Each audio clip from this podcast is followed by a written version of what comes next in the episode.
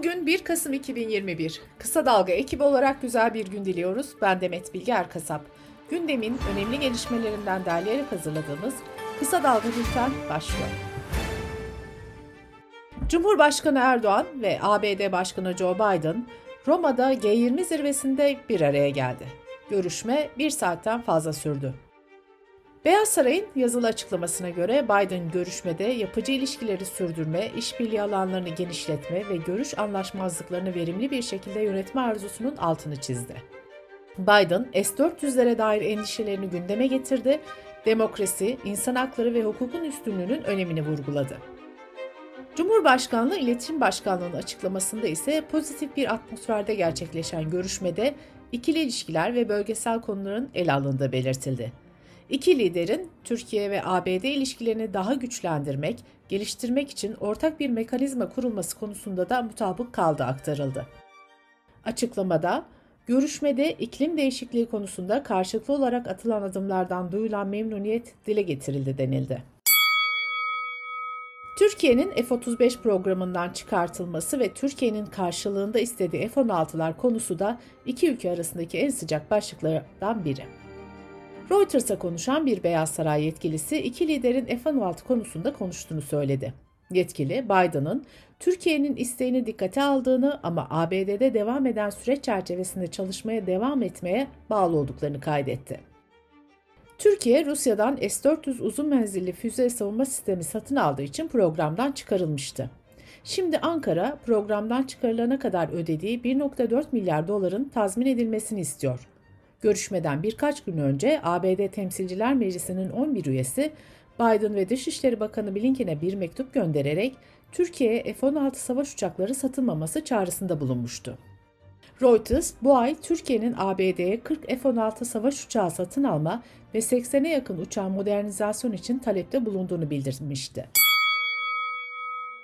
Voice of America'nın haberine göre Amerikalı üst düzey bir yetkili görüşmeyi çok yapıcı olarak niteledi ve insan haklarının da gündeme geldiğini, bu konunun Biden için önemli olduğunu vurguladı.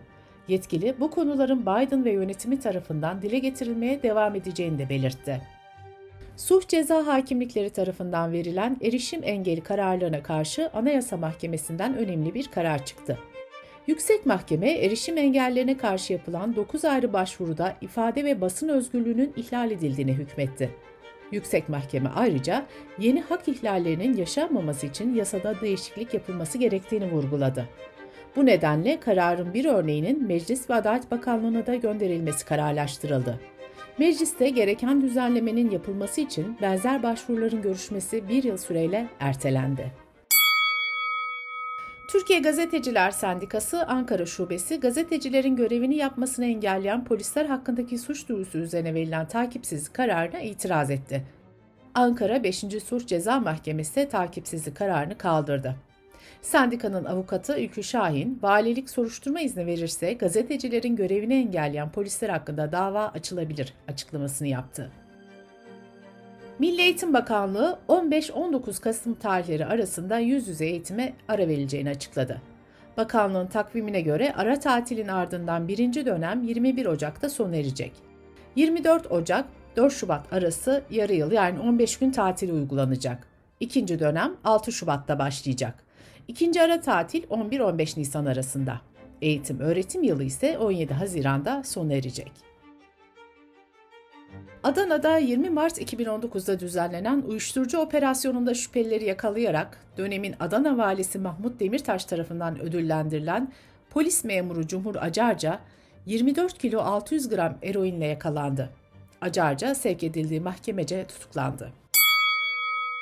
Bursa'da ameliyat olacak bir hastasından 15 bin lira istediği iddiasıyla tutuklanan kalp damar cerrahisi uzmanı Profesör Doktor Tamer Türk hakkında Bursa Cumhuriyet Savcılığınca yürütülen soruşturma tamamlandı. Türkiye, irtikap suçundan 10 yıla kadar hapis cezası istemiyle dava açıldı. Yaz aylarının ardından sonbaharda da yeterli yağış almayan İstanbul'da kente su sağlayan barajlardaki doluluk oranı önemli ölçüde geriledi. İSKİ verilerine göre kente su sağlayan barajlardaki doluluk oranı ortalama %45.76 olarak açıklandı. Bültenimize COVID-19 haberleriyle devam ediyoruz. ABD Gıda ve İlaç Dairesi Pfizer-BioNTech tarafından COVID-19'a karşı geliştirilen aşının 5-11 yaş grubuna uygulanmasına onay verdi. BioNTech tarafından geçtiğimiz günlerde yapılan açıklamada aşının 5-11 yaş grubunda %90.7 etkili olduğu belirtilmişti. Bilim Kurulu üyesi Profesör Doktor Alper Şener, Türkiye'de koronavirüs vaka sayılarının günlük 25-30 bin arasında seyrettiğini belirterek, günlük 60 bin 70 bin vaka sayılarına sıçrama olması durumunda yeniden kapanma, okulların kapanması gibi tablolar gündeme gelebilir dedi. Sırada ekonomi haberleri var.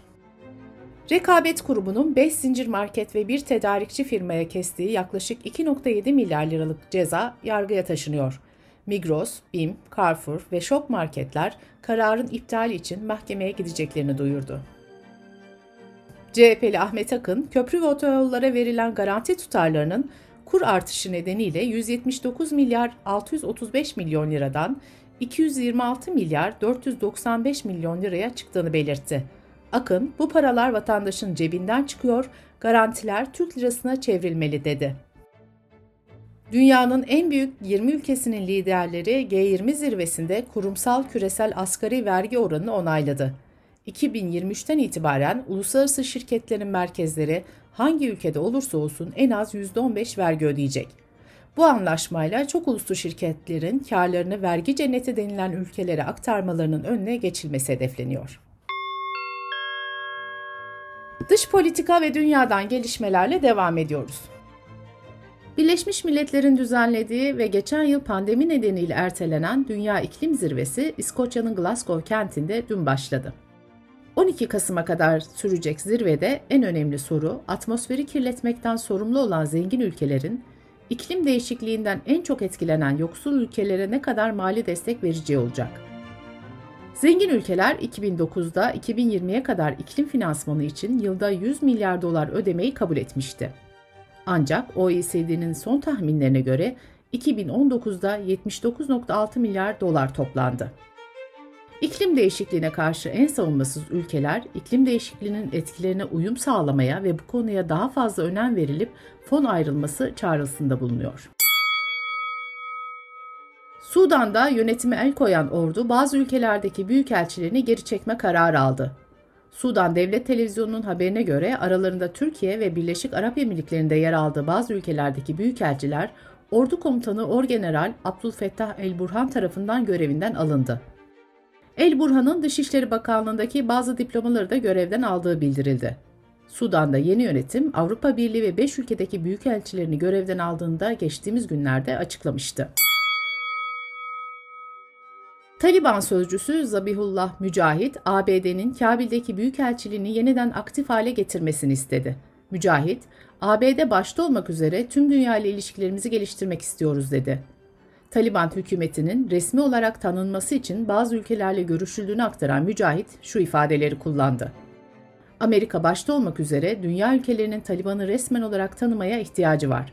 Çünkü Taliban yönetim olarak resmi tanınmanın gerekli şartlarını yerine getirdi. Yemen'in geçici başkenti Aden'de havalimanı girişindeki kontrol noktasına bomba yüklü araçla düzenlenen saldırıda en az 10 kişi öldü, 20 kişi de yaralandı. Bültenimizi kısa dalgadan bir öneriyle bitiriyoruz. Ersan Atar, Sedat Peker'in Kıbrıs'taki uyuşturucu trafiğinin odağında olduğunu iddia etti. Halil Falyalı'nın tutuklanmasından sonra ortaya dökülen müstehcen içerikli görüntülerin izini sürdü. Kısa Dalga.net adresimizden ve podcast platformlarından dinleyebilirsiniz. Gözünüz kulağınız bizde olsun. Kısa Dalga Medya.